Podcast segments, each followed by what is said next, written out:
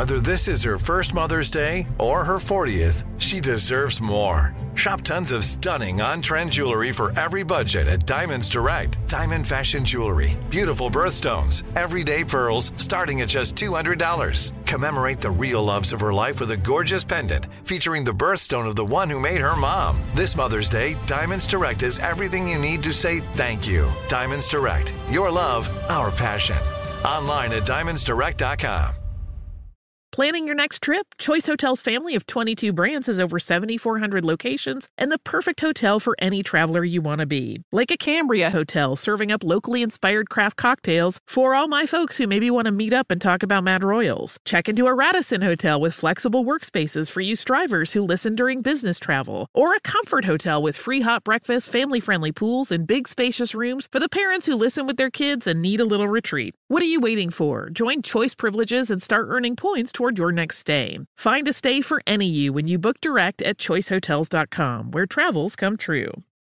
When you think about the future, what kind of technology do you envision? Whatever the future holds, artificial intelligence will undoubtedly be at the heart of it all. Join Graham Klass as he hosts season two of Technically Speaking, an Intel podcast, and hear from the minds transforming healthcare, retail, entertainment, personal computing, and more with the help of AI. Tune in every other Tuesday and explore the latest technology that's changing our world today and creating a more accessible tomorrow. Listen to Technically Speaking, an Intel podcast on the iHeartRadio app, Apple Podcasts, or wherever you get your podcasts. What's up? This your boy Lil Duval, and check out my podcast, Conversations with Unc, on the Black Effect Podcast Network. Each and every Tuesday, Conversations with Unc podcast feature casuals and in-depth talk about ebbs and flows of life and the pursuit of happiness. Unlike my work on stage, I tap into a more serious and sensitive side to give life advice and simply offer words of encouragement, yet remind folks to never forget to laugh. Every Tuesday, listen to Conversation with Unc, hosted by Lil Duval on the Black Effect Podcast Network, iHeartRadio app, or wherever you get your podcast. Presented by AT&T. Connecting changes everything. Welcome to Stuff You Missed in History Class from HowStuffWorks.com.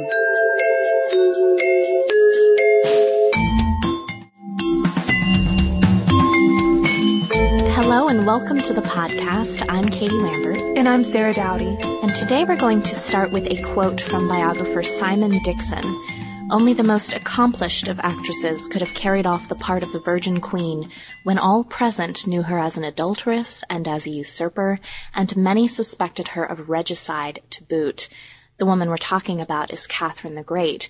And when we left you in our last episode, she had just deposed Peter III and possibly had him murdered. In her bejeweled crown, she is now Empress of all the Russias and convinced that it is her God-given destiny to rule.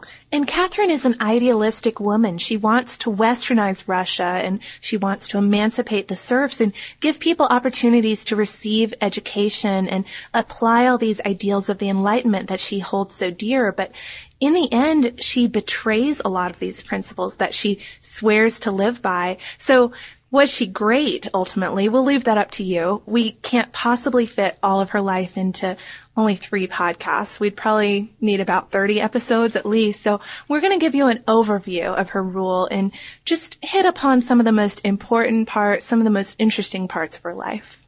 So the situation in Russia when she takes the throne isn't fantastic. They need money. They're totally broke. The government is corrupt, the prisons are full, and the legal system makes absolutely no sense. It's a lot of these very archaic rules from the 1600s. It's impossible to navigate. And Russia was considered backward by the rest of the world. Catherine wanted to change that and, and make her country a cultivated place. She's such a cultivated woman. Exactly. The place that has great cities and great art and an admired government, something that can stand proudly alongside the other powers of Europe. So where do you start if you're trying to radically change your country? You start with administrative matters. So first things first, Catherine is a hands-on kind of ruler. So she investigates the Senate, she sits in on meetings, and she insists on being briefed on everything that's going on. And she gets on people when they're not quick They're with their replies. Uh, she's not what they're used to. This is not how government is supposed to be, in their opinion. And in her investigation, she realizes that things are a mess. She was asking about Russian towns and her senators had no idea where they were. And then she realized they didn't even have a map of Russia. And a lot of these details are from Virginia Rounding's biography of Catherine the Great, we should add. So she has this huge empire, one that could be powerful, but it's not being run well. The people within the machinery don't even understand it, much less outsiders. And if she wants to turn Russia around, this is the first thing she has to tackle, this administrative aspect. And she does. She gets the right people in the right positions, even if they supported the previous ruler, even though I think it was the tendency to sack all the people who'd been there before. Exactly. And she institutes accountability. She also draws up what's called the Great Instruction and presents it to a legislative commission that she had put together. Their job was to come up with ways to fix Russia's legal system. And her instruction, which was clearly informed by her Enlightenment reading, is impressive. Voltaire thought so at least. There are 655 articles and they're all of her ideals laid out, but they're considered too progressive. They're refused. Too progressive even for France, let Too alone liberal. They wouldn't publish Russia. it. so these are thrown out and it's a blow to Catherine. You can imagine she's put so much effort into this huge project early in her reign and it's thrown out the door without a second thought. But she has her ideals of what the Russian people could be and she can't quite get them into play. She has dreams of establishing a school kind of like Saint-Cyr, which is the one we mentioned in the Madame Maintenon podcast. yeah, to, to educate young women. And, um, we mentioned when we were introducing the podcast that she was advocating emancipating the serfs, even though being a woman who would think things through, she knew that this couldn't happen immediately. If you say all the serfs are free, Chaos. chaos. So she realizes that it'll take a while. She's hoping that it's something that'll happen over the next hundred years or so. Because her belief about law is that in order to introduce laws, first you have to feel out the sentiments of your people. Which is a wise idea. pretty much exactly what Peter III did not do. But this would prove to be to the detriment of the serfs later in her rule. But onward and upward and outward, let's talk foreign affairs. So the first of these big foreign affairs is the Russo-Turkish War. But before we get into that, a little background. Catherine gets a big chance to extend Russia's power in 1763 when the king of Poland dies. Catherine has the perfect replacement for these Lucky guys. you, yeah. Her former lover, Poniatowski, and her diplomats managed to threaten the Polish government into accepting this guy as their new king. He becomes Stanislaus II Augustus and is elected. So it doesn't last for that long though, because in 1768 we have rebellions in Poland. And since Catherine has installed Poniatowski there, she has a vested interest in what's going on. In keeping him there. Exactly. and she sends in troops. So France gets involved and is like, how can you let this happen Turkey? You should probably get on this. And then the Cossacks were causing murderous trouble in Turkey at the same time.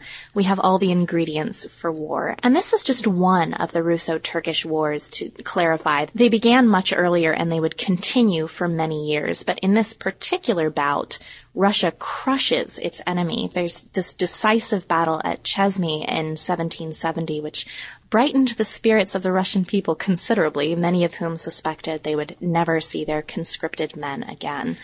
But glory on the battlefield isn't everything because disaster strikes in the form of plague and it originated in Turkey, but the Russian government didn't understand its severity and they underestimated it for sure. Certain cities are quarantined, but the plague spreads and soon we have hundreds of people in Moscow dying every day. Their bodies are in the streets and those who are still alive are rioting and in the frenzy, the archbishop is even killed. It's finally Catherine's lover, Grigory Orlov, who saves the day. He arrives in Moscow, organizes food and clothing drives, takes precaution against the spread of disease, burning down old houses, keeping the couriers away because they would obviously be spreading Carriers, it yeah. in the city, and fumigates the city too. But then the snow came and the cold seemed to put a stop to the epidemic where he could not, but not before it killed 120,000 people in Russia. Shortly after this, Catherine considered peace with Turkey and a treaty was signed, but as we mentioned, it didn't end the series of wars. Another began in 1787 and continued almost until her death. But by the end of all of these, the Black Sea was opened up to the Russian fleet. Catherine's taken over the Crimean Peninsula. and most of the Ukraine, and Poland has been divided between Russia, Prussia, and Austria. So they've got this big foothold in the Mediterranean and also a chance against the Ottoman Empire. Yeah, Russia expands over 200,000 miles during Catherine's reign, ultimately. But picking up with Crimea, once Catherine has annexed Crimea, which which comes during that second war, the 1787 to 1792 one, she wants to inspect this new place she owns, so she resolves to visit, but does so in style, of course, and her Crimean voyage was famously compared to Cleopatra's fleet, so that's going to give you a good idea of what this is like. Her entourage left in January 1787, and her own coach was like a house, again, according to Rounding. It had its own bedroom, a sitting room, a library. Thirty horses had to pull it, and there a double many, wide, but a classy one, Sarah. There are several of these for all of the people in her entourage. So picture this procession of sable hats and sleighs. And they make their sea journey from Kiev in April on this impressive fleet of galleys and barges and munitions boats. And this is where a famous myth about Catherine comes in, the Potemkin villages. And Potemkin was one of her lovers, but also her right-hand man in her government, basically this all-powerful minister. He'll come up in the next episode. So. And the myth is that he built these Potemkin villages, which were just fake storefronts, basically. Think of like a Hollywood set to make Russia look more developed and prosperous than it actually was, as people went by. Uh, but Rounding's biography says that perhaps this was a misunderstanding because as this grand procession passes the towns, the very excited citizens put up triumphal arches and other decorations, and maybe it was misinterpreted. I think we've talked about that in almost every monarch episode we've done. When the monarch goes on the grand tour, people build a bunch of temporary structures to be impressive and impress their king or queen. And this was an exceptionally lavish journey. In one place they landed, Potemkin had had an English garden created for the empress in a matter of days. And she found her place very charming, but the contrast of this journey to conditions in Russia is stark, where they were suffering from a food shortage and general unrest.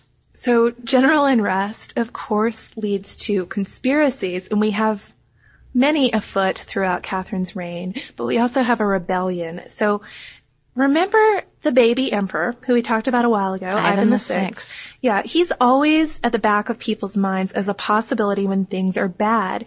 If if you're tired of the current ruler, there's always this baby in prison who is now, of course, a grown man. And there's only one real attempt to rescue him though. Which we talked about in the last podcast. And we ended it saying that some believed Lieutenant Mirovich really was trying to help Ivan VI escape, while others believed he was just a pawn of Catherine's, according to the biography I keep referring to. It was the real thing. And no one knew what Ivan was like after all of these years in solitary confinement, if he was absolutely an idiot, like the Earl of Buckingham speculated in a letter, from lack of human contact, or if he was a perfectly normal man capable of rule. Mirovich apparently believed in the latter. And as we know, Ivan was killed in this attempt. And when she heard, Catherine wrote, I have read with great amazement your reports and all the marvels which have taken place at Schlüsselburg. The divine guidance is wonderful and inexhaustible. Which that seems pretty cold considering it's this poor prison man who's been held in captivity his whole life. Catherine initially wanted him to become a monk because that would be pretty convenient too. Well, he wouldn't have any heirs, so that would be great. Not quite as convenient as dead though. yeah, this worked out just as well. But it's not just Ivan the Sixth who people are interested in. There are also conspiracies to put Catherine's own son, Paul, on the throne. Paul is not a fan of his mother. No, she doesn't like him either. He is very much like his probable father, Peter III. And Catherine doesn't deal with these conspiracies lightly either. Possible punishments included having your ears torn out or the skin stripped from your back before you were sent to Siberia. They all got sent to Siberia she'd learned from her own coup. To be careful. Exactly. And then, of course, there is a third possible claimant to the throne, and that's Peter III. But wait, Wait. He died in our last podcast, so he doesn't seem like a very valid candidate. That doesn't stop several people from claiming they are Peter III. Which we seem to have noticed in a lot of Russian, Russian stories that we've read. Uh, there was one pretender in particular who threatened the empress, and that brings us to the Pugachev rebellion. In 1772, a Cossack named Emilian Pugachev announces that he is Peter III. No one there out, uh, way far out in the Urals, although they weren't called the Urals then, they were renamed after this to sort of Disassociate them. Exactly. no one there had ever seen Peter, and the only thing they knew about Catherine was that she forced them to fight in these wars. They're not a fan. No, and some people just wanted to rebel. They knew perfectly well that he was not Peter III, but it was, you know, good a cause as any. Convenient excuse. Some actually believed that he was the Tsar, but either way, he had followers and the ranks grew quickly. And he made the types of promises you can't really keep. It was reminding me when, you know, this high school sophomore running for class president and it's always like, free cokes from the vending machine if you elect me. Yeah, promises you can't keep in any way. But he said they could have everything they ever wanted, food, clothing, including their freedom. And he would depose Catherine. And his army steadily grew to 3,000 men. They began taking villages, raping women, mutilating the dead bodies of the officers they killed. And then they were 10,000 and they sacked the city of Kazan and then Saratov in 1774. And we should mention that Catherine hadn't interfered before this. She surely would have squashed it before it got to this extent.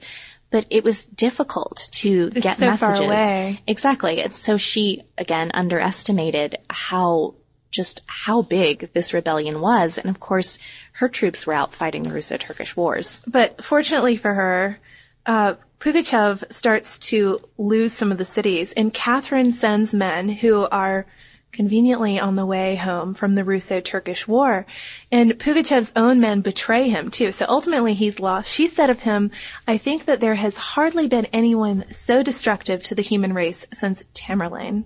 And yet she had a certain measure of respect for this illiterate, slightly crazy Cossack. He was brought to Moscow in a cage and then beheaded. He was supposed to be quartered first, but Catherine, it seems, gave the secret okay to make it easier on him, uh, just behead him. And she gave amnesty to the people who participated in the revolt. Except his family. Yeah, they were stuck in prison. They're sent to prison. So Catherine gives amnesty to restore the peace, because after all, she has a great empire to rule. And she focuses that greatness on her cities, making them these amazing, spectacular places. She's a great patron of the arts. The Hermitage collection in St. Petersburg is huge. yeah, they, it houses millions of pieces of art from porcelain to paintings, and she started with Rembrandt's and Rubens and even by Voltaire's library. She supported lots of painters and sculptors and writers. She even did some writing herself and transformed St. Petersburg from a city with wolves and bears wandering through the streets into one that could stand beside the great cities of Europe proudly. And to do this, she expands trade. She builds that school for young ladies that she had always dreamed of and a lot of other schools. She builds a medical school too and establishes safe place safe places for women to bring unwanted babies, no questions asked, uh, even if an alarming number of them died. when they were there, yeah. And one of my favorite things, being a medical history lover, she brought vaccines to Russia, being one of the first to be inoculated against smallpox. And of course, once the royal family, you know, goes Does under it, yeah. and they turn out fine, pe- it became more acceptable to It's like our, people. our guy John Snow from the Ghost Map who does ether for Queen Victoria while she's having her baby and suddenly it's okay. Exactly, Queen royals setting it. examples. Yeah, it's, it's not just wedding dresses. But there was a price to all of this glory, and if you remember the serfs she wanted to emancipate, things actually got much, much worse for them. As they were considered property and part of the lands that they were associated with, they were, of course, highly desired by nobles. And if she freed the serfs as she had planned, she would lose the nobles, the people who largely kept her in power. By the end of her reign, she'd made the Ukrainian serfs as well as all of the Russian peasants. So it's not just things got worse for the serfs there already were. They were many, many more Yeah, after her if you're rule. going to have a great Russia, you've got to have this serf economy supporting it and happy nobles to back you up. So it does improve the economy and it builds the cities and the great buildings that she's dreamed of and it brings all of these really impressive projects to life, but obviously at the expense of the common people. She also secularized the property of the clergy to get a lot of those serfs, putting more cracks in the Orthodox Church. And according to Britannica, the clergy had held a third of the land and serfs in Russia. So those are big taking. Big and just in case you get it confused with the last episode, her husband Peter III had already secularized the monastic property, but not the clergy. Not the property. clergy. So you might wonder how she got so far from where she began in her principles. After a certain point governing the people, Catherine realized or decided that the Enlightenment wouldn't work on the Russian people, that they were too backward, and she would have to say goodbye to some of her old ideas and concentrate instead on the glory of Russia instead of enlightening the people. And the French Revolution, which comes late in her life, only serves to harden that conviction because after all, look, this is where the Enlightenment got the French monarchy. She doesn't want to lose her head. The French radicals and the revolutionaries, all of that, she never thought that those ideas would come to such violence against a anointed monarch. So even it was based on things she professed to believe in, she repudiated it. She didn't like the results by that time. These concerns preoccupied her later years of life, and her own death came not long after that, November 5th, 1796, and despite other reports of her death, this is how it went. Uh, she had gone to the bathroom, she stayed too long, and one of her servants came to check on her she'd collapsed, so she was brought to her bedroom and died there the next night. She did not die in the bathroom, as people keep saying. So the cause of death is a stroke, and Paul ascends to the throne, even though Catherine had hoped that her beloved grandson Alexander would take over. We already know Paul and Catherine don't get along very well. And Paul becomes emperor, immediately has Peter's remains brought up and his coffin displayed next to Catherine like they're these pious husband and wife. Which is a huge slap in the face, a lot of disrespect toward his mother because of course she despised yeah. her husband and that makes them look like co-rulers when that wasn't the case at all. Oh, and they're buried next to each other, um, at the cathedrals of St. Peter's and Paul. So Paul the First does not last very long because he is so much like his father, Peter III. He's assassinated five years later and Alexander the beloved grandson finally becomes emperor at age 23. So Catherine brought Europe to Russia and forever changed the balance of power in Europe. We can definitely say that about her. If you'd like to let us know your opinions, you can email us at historypodcast at howstuffworks.com. And next up in our Catherine series is Catherine's lovers, none of which are equine, I would like to add and we'll end with a quote from a letter she wrote to her lover Potemkin.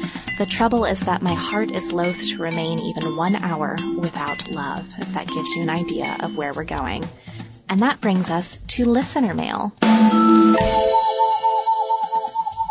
So we received a card from Kate in Ohio and a really cool card. I know. I have to say I have finally been quoted on a greeting card. Thank God. from our from our art heist episode. Kate's card has a really cool watercolor of a empty frame and also my quote, sometimes art is too hot to unload, but she's she's captioned it, so why do people put on fake mustaches and steal it? Which we just love this. It's really funny. And she wrote that I listen to you when I'm traveling, but also in painting and drawing, and put my favorite quotes and names like Thursday October Fletcher in my sketchbook. So thanks for your card, Kate. We think it's really cool, and we'll maybe take a picture for you guys and put it up on yes. Twitter and Facebook. Follow us on Twitter at Missed in History or join our Facebook fan page and see what we're up to. And please check out our homepage at www.howstuffworks.com. For more on this and thousands of other topics, visit howstuffworks.com. And be sure to check out the Stuff You Missed in History class blog on the howstuffworks.com homepage.